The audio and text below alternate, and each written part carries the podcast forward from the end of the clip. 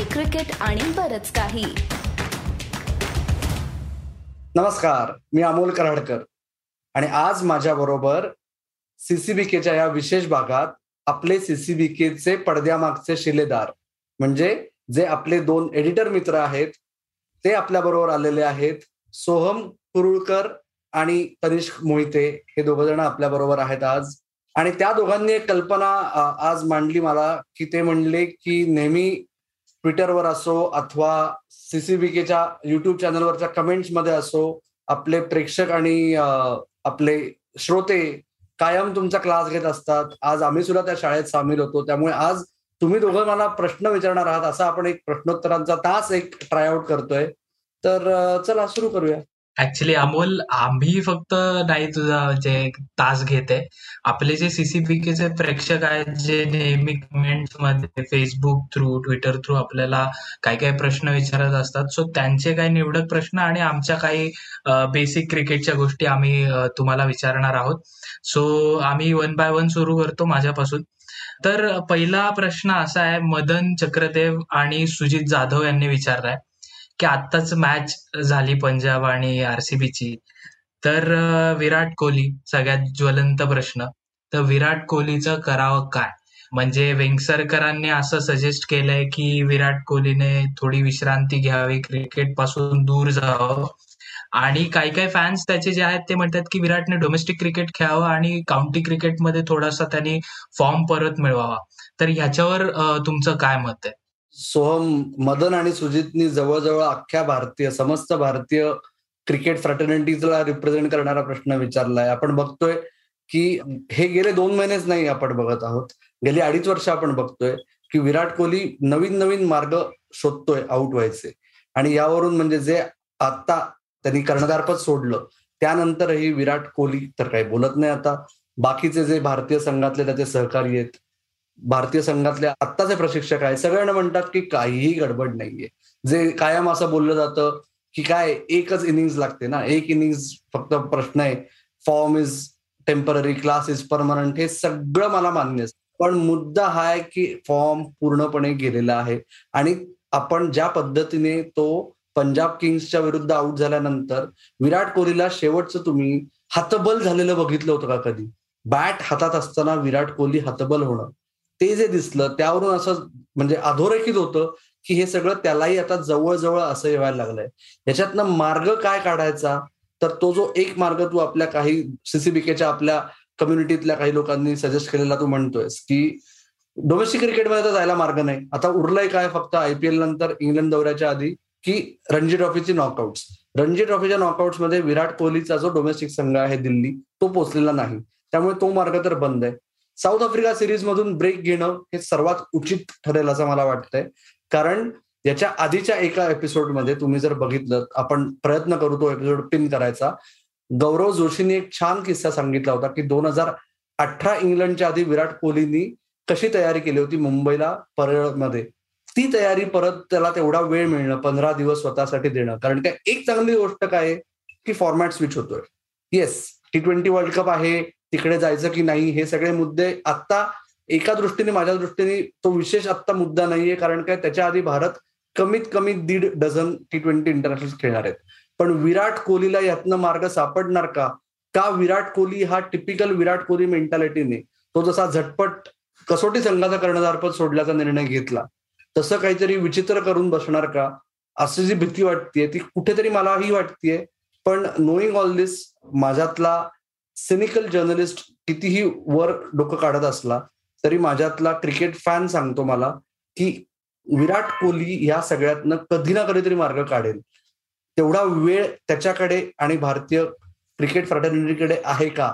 हा मुद्दा आहे. तोपर्यंत पेशन्स टिकणं कारण हे अवघड आहे. ज्या लेवलला तुम्ही खेळलेला आहात त्यानंतर आता जे होत आहे ते खरंच कोण होत असं तू काय झालं असं तू असं आपण याच्या आधी भारतीय क्रिकेटमध्ये गेल्या तीस पस्तीस वर्षात खूप बॅटर्सच्या बाबतीत बघितलंय विशेषतः. तसं विराट कोहलीचं होऊ नये एवढंच फक्त मला आता वाटतंय. ओके. आता मला आय होप की आपले जे सीसीबीकेचे श्रोते आहेत त्यांना त्यांचं उत्तर मिळालंय. आणि त्यालाच अ, अनुसरून दुसरा प्रश्न असा होता की अर्षदीप सिंग जो की कन्सिस्टंटली परफॉर्म करतोय प्रत्येक सीझनमध्ये त्याचा इकॉनॉमी चांगला असतो आणि तो विकेट्स काढून देतो. डेथ बॉलर तो हळूहळू बनतोय. सो सिद्धार्थ साधबाई म्हणून आपले जे श्रोते त्यांनी विचारलंय की डेथ बॉलर स्पेशलिस्ट म्हणून इंडियाचा आता अर्षदीप याला आपण बघू शकतो का? आणि तो किती लवकर इंडियासाठी खेळू शकेल? सिद्धार्थ तुमच्या अगदी बरोबर आहे मी. मला किंबहुना एक मला जाहीर माफी मागायची आहे की जो आपण गेल्या दोन आठवड्यांमध्ये एकदा सुनंदन लेले आणि मी आम्ही साप्ताहिक सीसीबीकेवर बोललो तेव्हा पेस बॉलर्सच्या बॅटरीबद्दल बोलताना अर्षदीपचा नामोल्लेख राहिला. आणि हाच बहुतेक सिद्धार्थ तुमचा पॉइंट आहे की तो कसा अंडर रेटेड आहे. कारण काय बऱ्याच वेळा काय होतं फॅन्स पत्रकार सो कॉल्ड एक्सपर्ट्स ह्या सगळेजण कधी कधी आकड्यांमुळे फार स्वे होतात. आणि अर्षदीपच्या बाबतीत आपण बघतोय विशेषतः यावर्षी त्याच्याकडे विकेट्स नाही आहेत ओके त्यामुळे तो त्या टॉप विकेट टेकर्सच्या टॅलीमध्ये येत नाही. त्याच्याकडे रॉ पेस नाहीये. पण त्याच्याकडे अस्त्र जे आहे ना ते कोणीही म्हणजे ते खूप रेअर आहे आपण बघतोय. की तो कन्सिस्टंटली तो डोळे झाकून एका जागी यॉर्कर्स टाकत राहतो. आणि त्याला कोणी काही करू शकत नाही. आपण आरसीबीच्या सामन्यात बघितलं की दिनेश कार्तिक जो दोनशेच्या स्ट्राईक रेटनी रन्स करत होता त्यालाही झेपलं नाही. हर्षदीप सिंगला काहीतरी उत्तर काढणं हर्षदेव सिंगच्या अॅक्युरसीच्या बाबतीत. आणि त्याच्यामुळे हर्षदीप सिंगनी हे वारंवार दाखवून दिलंय. हर्षदीप सिंगचे पंजाबच्या रणजी संघाचे जे प्रशिक्षक आहेत जे आपल्या सीसीबीकेवर आधी येऊन गेलेले आहेत सुरेंद्र भावे ते मध्यंतरी मला सांगत होते की त्याचा रेड बॉलमध्येही तसाच आलेख उंचावत राहिलेला आहे. यावर्षी मी पंजाबचा एकही सामना बघितलेला नाही अजून. तर त्याच्यामुळे याच्यानंतर रणजी ट्रॉफी क्वार्टर फायनल्समध्ये हर्षदीप दिसणार का साऊथ आफ्रिकेच्या विरुद्ध टी ट्वेंटी सिरीज जी होणार आहे? कारण का या दोन्ही गोष्टी क्लॅश होणार आहेत. एकाच वेळेस होणार आहेत. तर मला स्वतःला असं वाटतं की अर्षदीपला रणजी ट्रॉफी खेळून द्यावीशी वाटली तर मग त्याला आयर्लंडला नक्की पाठवलं पाहिजे त्या दोन टी ट्वेंटी सामन्यांकरता जे जूनच्या शेवटी आहेत. किंवा जर आता असं वाटलं की त्याला ह्या सलग सात मॅचेसमध्ये ट्रायआउट करायची वेळ आली आहे तर तो नक्की ते डिझर्व करतो सिद्धार्थ मला मान्यच पण मग ह्याला ऑडिशन म्हणता येईल वर्ल्ड कप साठीची? आता कसं आहे सोहम आणि तनेश पुढचे जे आपले एशिया कप पर्यंत म्हणजे याच्यानंतर आहे साऊथ आफ्रिकेच्या पाच टी ट्वेंटीज भारतात त्याच्यानंतर दोन टी ट्वेंटीज आयर्लंडमध्ये त्याच्यानंतर तीन टी ट्वेंटीज इंग्लंडमध्ये जुलै महिन्यात त्याच्यानंतर जुलै ऑगस्टमध्ये वेस्ट इंडिजमध्ये पाच टी ट्वेंटीज आहेत. ह्या सगळ्या ऑडिशनसाठी आहेत असं मला वाटतं. त्याच्यानंतर सप्टेंबर महिन्यात एशिया कप त्याच्यानंतर ऑस्ट्रेलिया येणार भारतात तीन टी ट्वेंटीसाठी आणि मग वर्ल्ड कप तर ते एशिया कप पर्यंत तुम्हाला ट्रायल अँड एरर चालू शकेल. एशिया कपपासून पुढे तुमच्याकडे तुमचा पहिले पंधरा तुम्हाला नक्की माहिती हवे. आणि पंधरापेक्षा जास्त पहिले अकरा जास्त महत्त्वाचे हवे असं मला वाटतं सो अमोल दुसरा प्रश्न माझ्याकडून. जसं साऊथ आफ्रिकेला इंटरनॅशनल क्रिकेटमध्ये आपण चोकर्स टॅग दिलेला आहे तसं आयपीएलमध्ये आरसीबीला दिलेला चालेल का आता? आणि कायम आरसीबीचा असं होतं की त्यांचा बॉलिंग अटॅक वीक होता पण या सीझनला त्यांचा बॉलिंग अटॅक ड्रास्टिकली इम्प्रूव्ह झालाय. सो या सीझनला काय रिझन आहे त्यांचं ऍज युजल एंडला परफॉर्मन्स डिक्लाईन व्हायचा? गणेश थांब. अजून एक सामना उरलाय त्यांचा आणि त्याच्यात जर ते जिंकले तर ते नक्की प्लेऑफ्सला पोहोचणार आहेत. म्हणजे मग तो जर एक सामना ते जिंकले तर प्लेऑफ्सला पोचणं जवळजवळ नक्की आहे. आपण ज्या आजच्या सामन्यानंतर बोलतोय पंजाब किंग्स विरुद्धचा तो जो मार्जिन आहे त्याच्यामुळे त्यांचा नेट रन रेट खूप डॅमेज झालाय हे मला मान्य आहे. पण तरीही मला असं वाटतंय उरलेला एक सामना जिंकला तर ते परत प्ले मध्ये पोहोचतील. त्याच्यामुळे आता तू आणि मी ड्रास्टिकली त्यांना चोकरचा टॅग देणं हे म्हणजे थोडस साध्या मराठीत आपण जम्पिंग द गन म्हणतो ना तसं होईल असं मला वाटतं. पण दुसरा भाग तुझ्या प्रश्नाचा जो होता तनेश की काय होतंय यावर्षी? बोलिंग त्यातल्या त्यात बरी चालली आहे. वनिंदू हसरंगा हा त्यांनी म्हणजे त्यांनी जस्टिफाय केलंय. आरसीबीनी चांगला अभ्यास करून त्याच्यात पैसे गुंतवले खूप. त्याला दहा कोटीपेक्षा जास्त पैसे दिले. ते त्यांनी सिद्ध केलेलं आहे. जॉश हेझलवूडनी काय करू शकतो ते आपल्याला दाखवून दिलंय. पण बॅटिंगमध्ये त्यांचा जर म्हणजे जसं प्रत्येक सामन्यानंतर फाफ डुप्लेसी म्हणतो की करायचं काय? आमचे चार मधला एकही पहिला चालत नाहीये. चार मधला एक जर तुमचा पहिला हाफ तरी खेळून काढत नाही तर मग अवघड होतं. ते आरसीबीच्या बाबतीत यावेळेस वारंवार होत आहे आता असं झालंय की ते आउट ऑफ डेस्परेशन गेल्या तीन चार मॅचेस मध्ये पहिले चार पण वारंवार बदलायला लागलेत. म्हणजे फाफ आणि विराट कॉन्स्टंट आहेत. विराट वर आल्यानंतर. पण तीन चार पाच मध्ये पण खूप बदल होत आले ते जरा थोडस ते थोडस तू जो तो सी वर्ड वापरलास त्याकडे चाललेत की काय असे थोडीशी वॉर्निंग बेल आहे असं मला वाटतं. ओके आता नेक्स्ट मी परत विचारतो. परवाचा जो सीएसके वर्सेस एम चा जो सामना होता त्यामध्ये एक नाट्यमय थोडासा एक इन्सिडेंट घडला.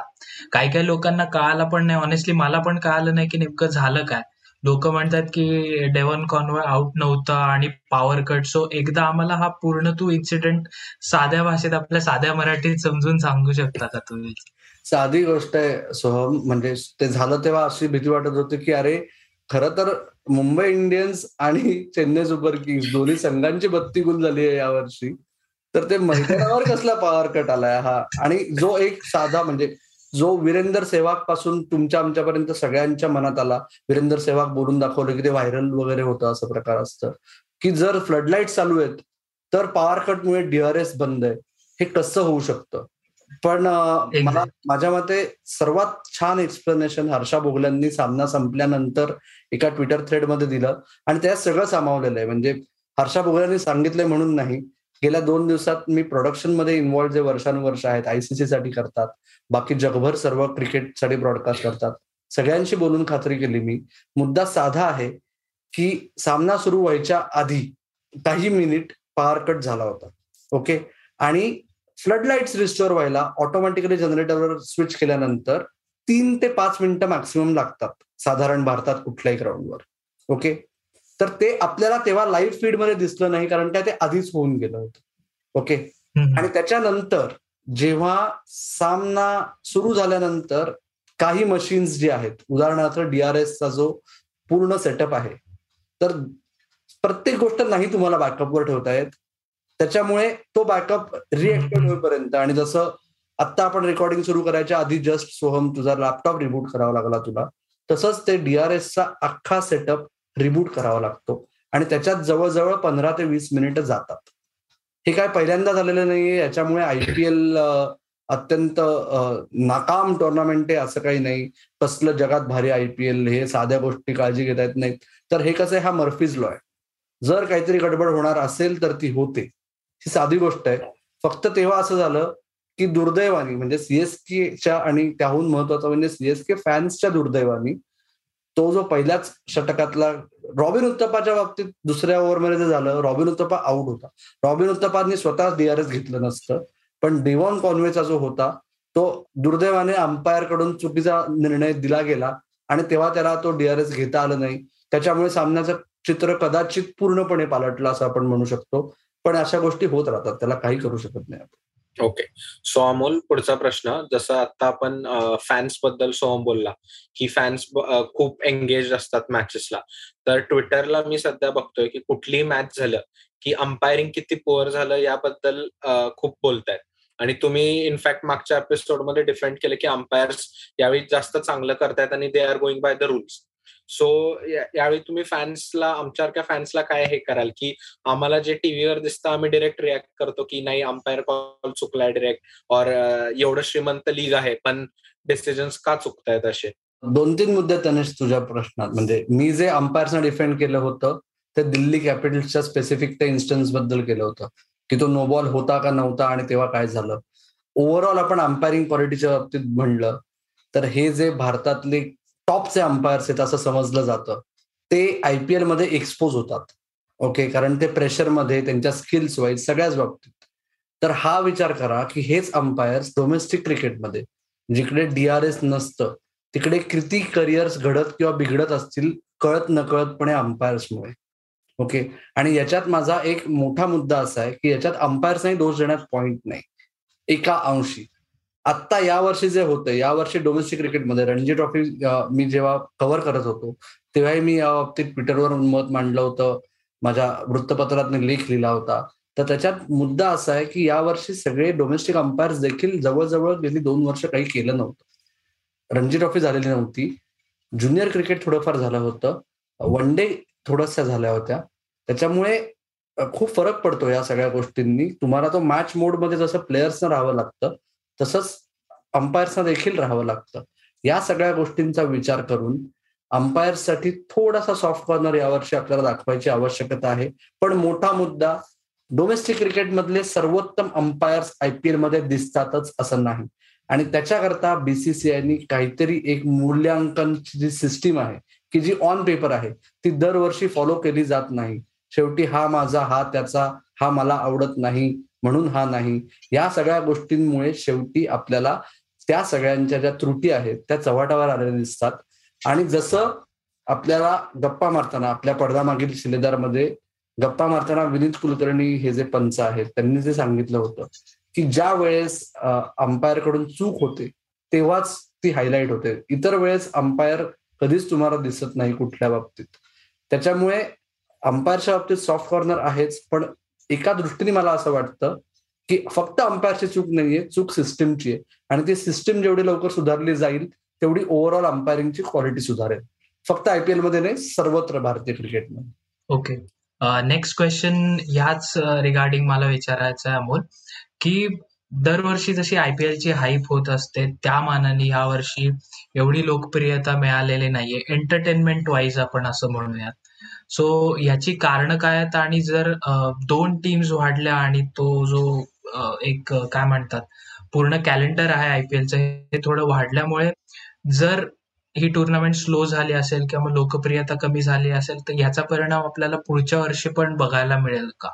हा अत्यंत अभ्यासाचा मुद्दा आहे असं मला वाटतं. पण मला एका अंशी मला असं वाटतं की हे फक्त वन ऑफ आहे. आणि दुसरा मुद्दा की जसं आपल्याला टीव्ही रेटिंग कमी झाली आहेत पण ऑनलाईन कन्झम्पन वाढलंय. टीव्ही रेटिंग जी पकडली जातात त्याच्यात लाईव्ह स्ट्रीमिंगचे नंबर्स धरले जात नाहीत. आणि जशी तुमची मिलेनियल्सची पिढी आहे जी शक्यतो लाईव्ह स्ट्रीम करते त्याच्यामुळे खरंच नंबर्स कमी झाले असतील तर आयपीएलचे राईट्स जे जून महिन्यात विकले जाणार आहेत त्याच्यावर थोडा फरक पडेल. पण आता तरी असं चाललंय की दोन मोठी मीडिया हाऊसेस चाललेच आहेत वर. म्हणजे ते म्हणतात की आमचं मेकॉर ब्रेक आहे. त्याच्यामुळे एका लेवलला फॅक्टर्स खूप आहेत. फॅक्टर्स आपण हे बोलून झालेत आधी साप्ताहिक सीसीबीके मध्ये. एकदा फक्त पटकन जर आपल्याला आठवण करण्यासाठी म्हणून सांगतो की दोन नव्या संघांची ऍडिशन त्याच्यामुळे विस्कळीत झालेले संघांचे कॉम्बिनेशन त्याचबरोबर दोन मोठे संघ मुंबई इंडियन्स आणि चेन्नई सुपर किंग्स यांची झालेली वाताहात. त्याच बरोबर एका लेवलला आपल्याला असं वाटतंय की खूप क्रिकेट झालंय म्हणून असं वाटतंय तर नाही. मित्र हो कोविडवरचे सगळे निर्बंध आयपीएल सुरू झाल्यानंतर काढले गेले. जवळजवळ अख्ख्या भारतातून काढले गेलेत. त्याच्यामुळे लोक चान्स मिळाला की वाऱ्यासारखी बाहेर धावत सुटतायत. त्याच्यामुळे आयपीएल बघतली जात नाही. आणि त्याच्यामुळे कोविड या विषयामुळे गेली दोन वर्ष नंबर्स खूप वाढले होते. हाही मुद्दा आहे. त्याच्यामुळे मला असं वाटतं की आयपीएलचे नंबर्स कंपेअर करताना ओव्हरऑल रेटिंगचा विचार करताना ते फक्त मागच्या वर्षीपेक्षा किंवा दोन हजार वीस हा बेस न धरता गेल्या दहा वर्षात जर ओव्हरऑल आपण केलं तर मला वाटत नाही की फार फरक असेल. पण तो जर फरक असेल तर त्याच्यावर काहीतरी मार्ग काढायची गरज आहे. हा जो अजून एक विचित्र गुंतागुंतीचा फॉर्मॅट आहे पण तो पुढची काही वर्ष तरी नक्की राहणार आहे. त्याच्यामुळे एकतर या नंबर्सवर मार्ग काढण्यासाठी बीसीसीआय काय करेल हे बघायला पाहिजे. किंवा तुम्ही दोघांनी आपल्याला सीसीबीकेचे नंबर्स कमी होत नाहीत ते वाढत जातील. याच्याकरता वेगवेगळे मार्ग सुचवायला पाहिजे नक्कीच. नक्की जाऊन. आणि म्हणजे आता जो खूपच ज्वलंत प्रश्न आता या दोन दिवसात आलाय तो म्हणजे सीएसकेनी रवींद्र जडेजाला सोशल मीडियावरून अनफॉलो केलेला आहे. म्हणजे तुम्ही ते आपल्या साप्ताहिकमध्ये डिटेलमध्ये एक्सप्लेन करालच बट आता फॅन्स आणि सगळ्या ओव्हरऑल म्हणजे लोकांना नेमकं झालंय काय? की ती इंजुरी पण खरी झालीये काही आता फक्त दाखवली जाते असे पण काही प्रश्न उभे राहतात. आणि त्यालाच दुसरा प्रश्न असा की सीएसके मध्ये आता यावेळी परत महेंद्र महेंद्रसिंग धोनी कॅप्टन झालाय. आणि तो असं म्हणतोय की मी पुढच्या वर्षी पण असेन पण मी कोणत्या रोलमध्ये असेन हे मी आत्ता नाही सांगणार. किंवा सांगू शकत नाही. सो ह्या दोन मुद्द्यांवर तुम्हाला काय म्हणता येईल? सोम तू म्हणलास तसं की आपण साप्ताहिकमध्ये जास्त थोडस बोलतो पण आता फक्त एवढंच मला म्हणायचंय की ते सोशल मीडिया अनफॉलो करणे वगैरे प्रकार मला फार त्याच्यात पडायचंच नाही तो माझा प्रांत नाहीये खरं तर. आणि त्याच्यात फार काही त्याच्यावरून अर्थ काढण्यात काही अर्थ नसतो. रवींद्र जाडेजा कोणालाच फॉलो करत नाही सोशल मीडियावर म्हणजे त्याचं कुणाशीच पटत नाही असं म्हणणं आहे का? नाही ना तो वर्षानुवर्ष खेळतोय. तर इंजुरी झाली. इंजुरी झालेली बघितली मी तेव्हा मी मैदानावर होतो. तो जो त्यांनी कॅच अटेम्प्ट केला तेव्हा इंजुरी झाली. पण त्याच्यानंतर पुढे काय झालं? त्याच्यात गंमत अशी असते की आपल्याकडे बघा ना रवींद्र जाडेजा हा सीएसकेचा खेळाडू आहे पण त्याहून महत्वाचं तो भारताचा खेळाडू आहे. तो बीसीसीआयच्या सेंट्रल कॉन्ट्रॅक्ट लिस्ट मधला खेळाडू आहे. पॅट कमिन्सला दुखापत झाली. ती पॅट कमिन्सच्या आयपीएल टीमच्या आधी क्रिकेट ऑस्ट्रेलियाने जाहीर केलं की तो परत आलाय. ऑस्ट्रेलियामध्ये परत यायला निघालाय. ओके बीसीसीआयने आतापर्यंत एकही अपडेट दिलेली नाही रवींद्र जाडेजाच्या बाबतीत. आणि दुसरी गोष्ट मला असं वाटतंय की नावापुरती दुखापत आहे की नाही हा जो मुद्दा चर्चा होतीये तर मला कुठेतरी असं वाटतं की तो यायच्या आयपीएलच्या जस्ट आधी तो एका मोठ्या दुखापतीतून सावरला होता. हाही मुद्दा आपण लक्षात घ्यायला पाहिजे.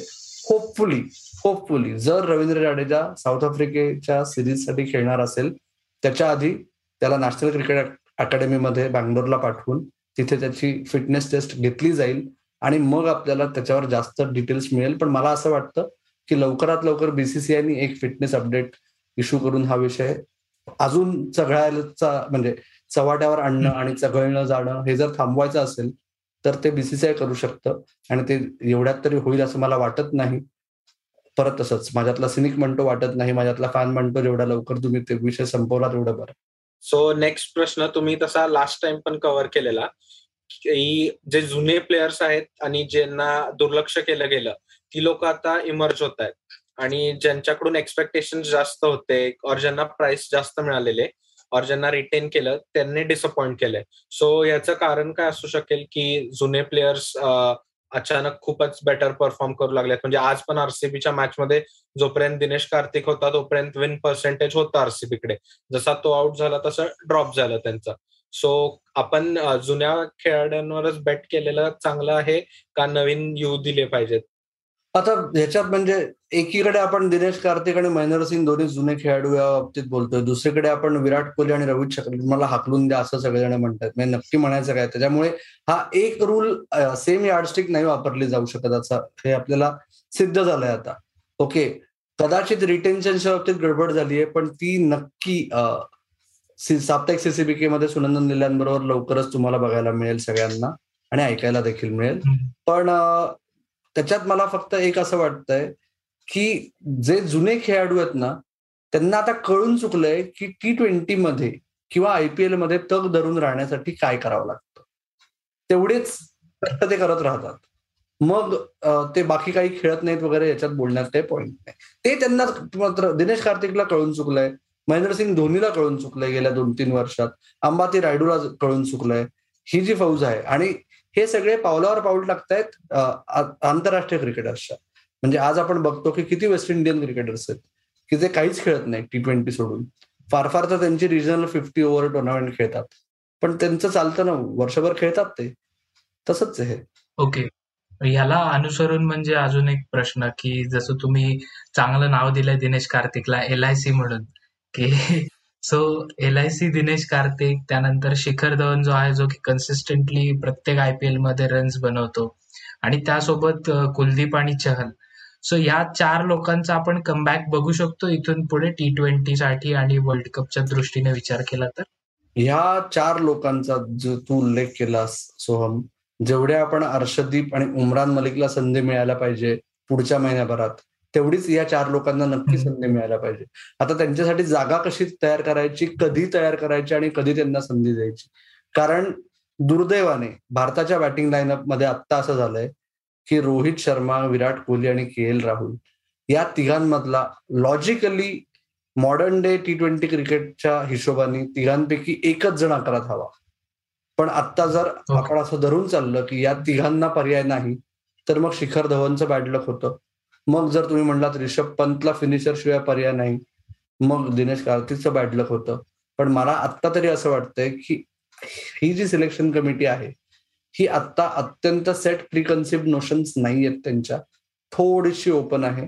ओके म्हणजे फक्त जसं आपण गेल्या काही वर्षांमध्ये बघितलं की सिलेक्शन कमिटी फक्त मान डोलावते कर्णधार आणि प्रशिक्षकाला. तर इथे सिलेक्शन कमिटीला थोडस स्वातंत्र्य दिलं असं मला वाटतंय आता जे काय मी ऐकतोय बोलतोय लोकांशी त्यावरून.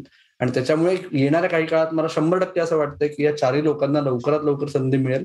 आणि मग जसं आपण आधी बोललो की टी ट्वेंटी वर्ल्ड कप आहे तसा म्हणलं तर चार साडेचार महिन्यात पण त्याच्या आधी खूप आपल्याला पाणी पुढाखालून वाहून जायचं बाकी राहायचं ऑल्सो ह्यालाच एक सोबतचा प्रश्न. सूर्यकुमार यादवची पोझिशन काय असेल यावेळी T twenty स्क्वॉडमध्ये?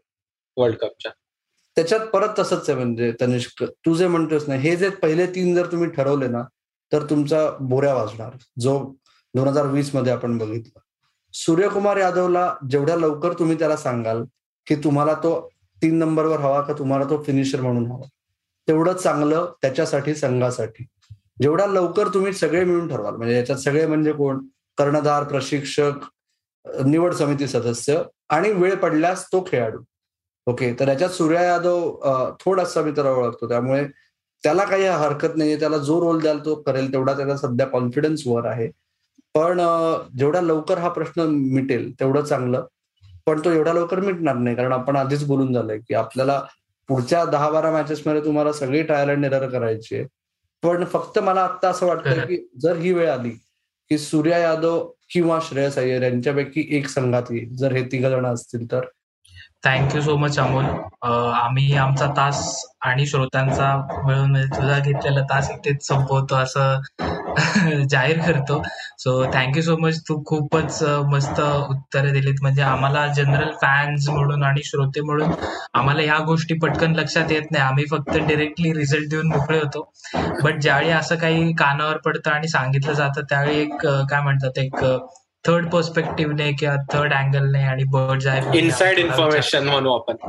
Inside information so thank you so much आणि आपण असे तास घेत राहू असं मी तुम्हाला रिक्वेस्ट करेन. नॉट नेसेसरी आम्हीच बट आपले जे श्रोते आहेत जे इंटरेस्टेड आहेत त्यांनी कमेंटमध्ये नक्की सांगा. आणि ज्यांना ज्यांना आम्हाला शक्य असेल अमोलला शक्य असेल तर आपण त्यांना नक्कीच पुढच्या या तासामध्ये त्यांना येस मलाही आवडली तुमची ही आजची अभिनव कल्पना त्याबद्दल तुमचे आभार. आणि जर तू आता जसं सांगितलंच आहेस सोहम सगळ्यांना की हा फोरम तुमचा आहे. तुमचे प्रश्न आज तनिष्क आणि सोहमनी आपण सगळ्यांनी मिळून त्याच्यावर चर्चा करायचा प्रयत्न केला. ते होपफुली आपण वारंवार करत राहू. चुकून पुढे अशी वेळ येईल की आपण सगळेजण एक राऊंड टेबल करून ते करत राहू आणि ते आपण इतरांपर्यंत पोहोचवत राहू. पण ही आज सुरुवात झाली असं आपण म्हणू. तर हा प्रश्नोत्तरांचा आता मित्रांनो तुम्हाला कसा वाटला ते आम्हाला नक्की कळवा. कुठे कळवायचं तुम्हाला माहितीये की आपलं युट्यूब चॅनल आहे कॉफी क्रिकेट आणि बरंच काही.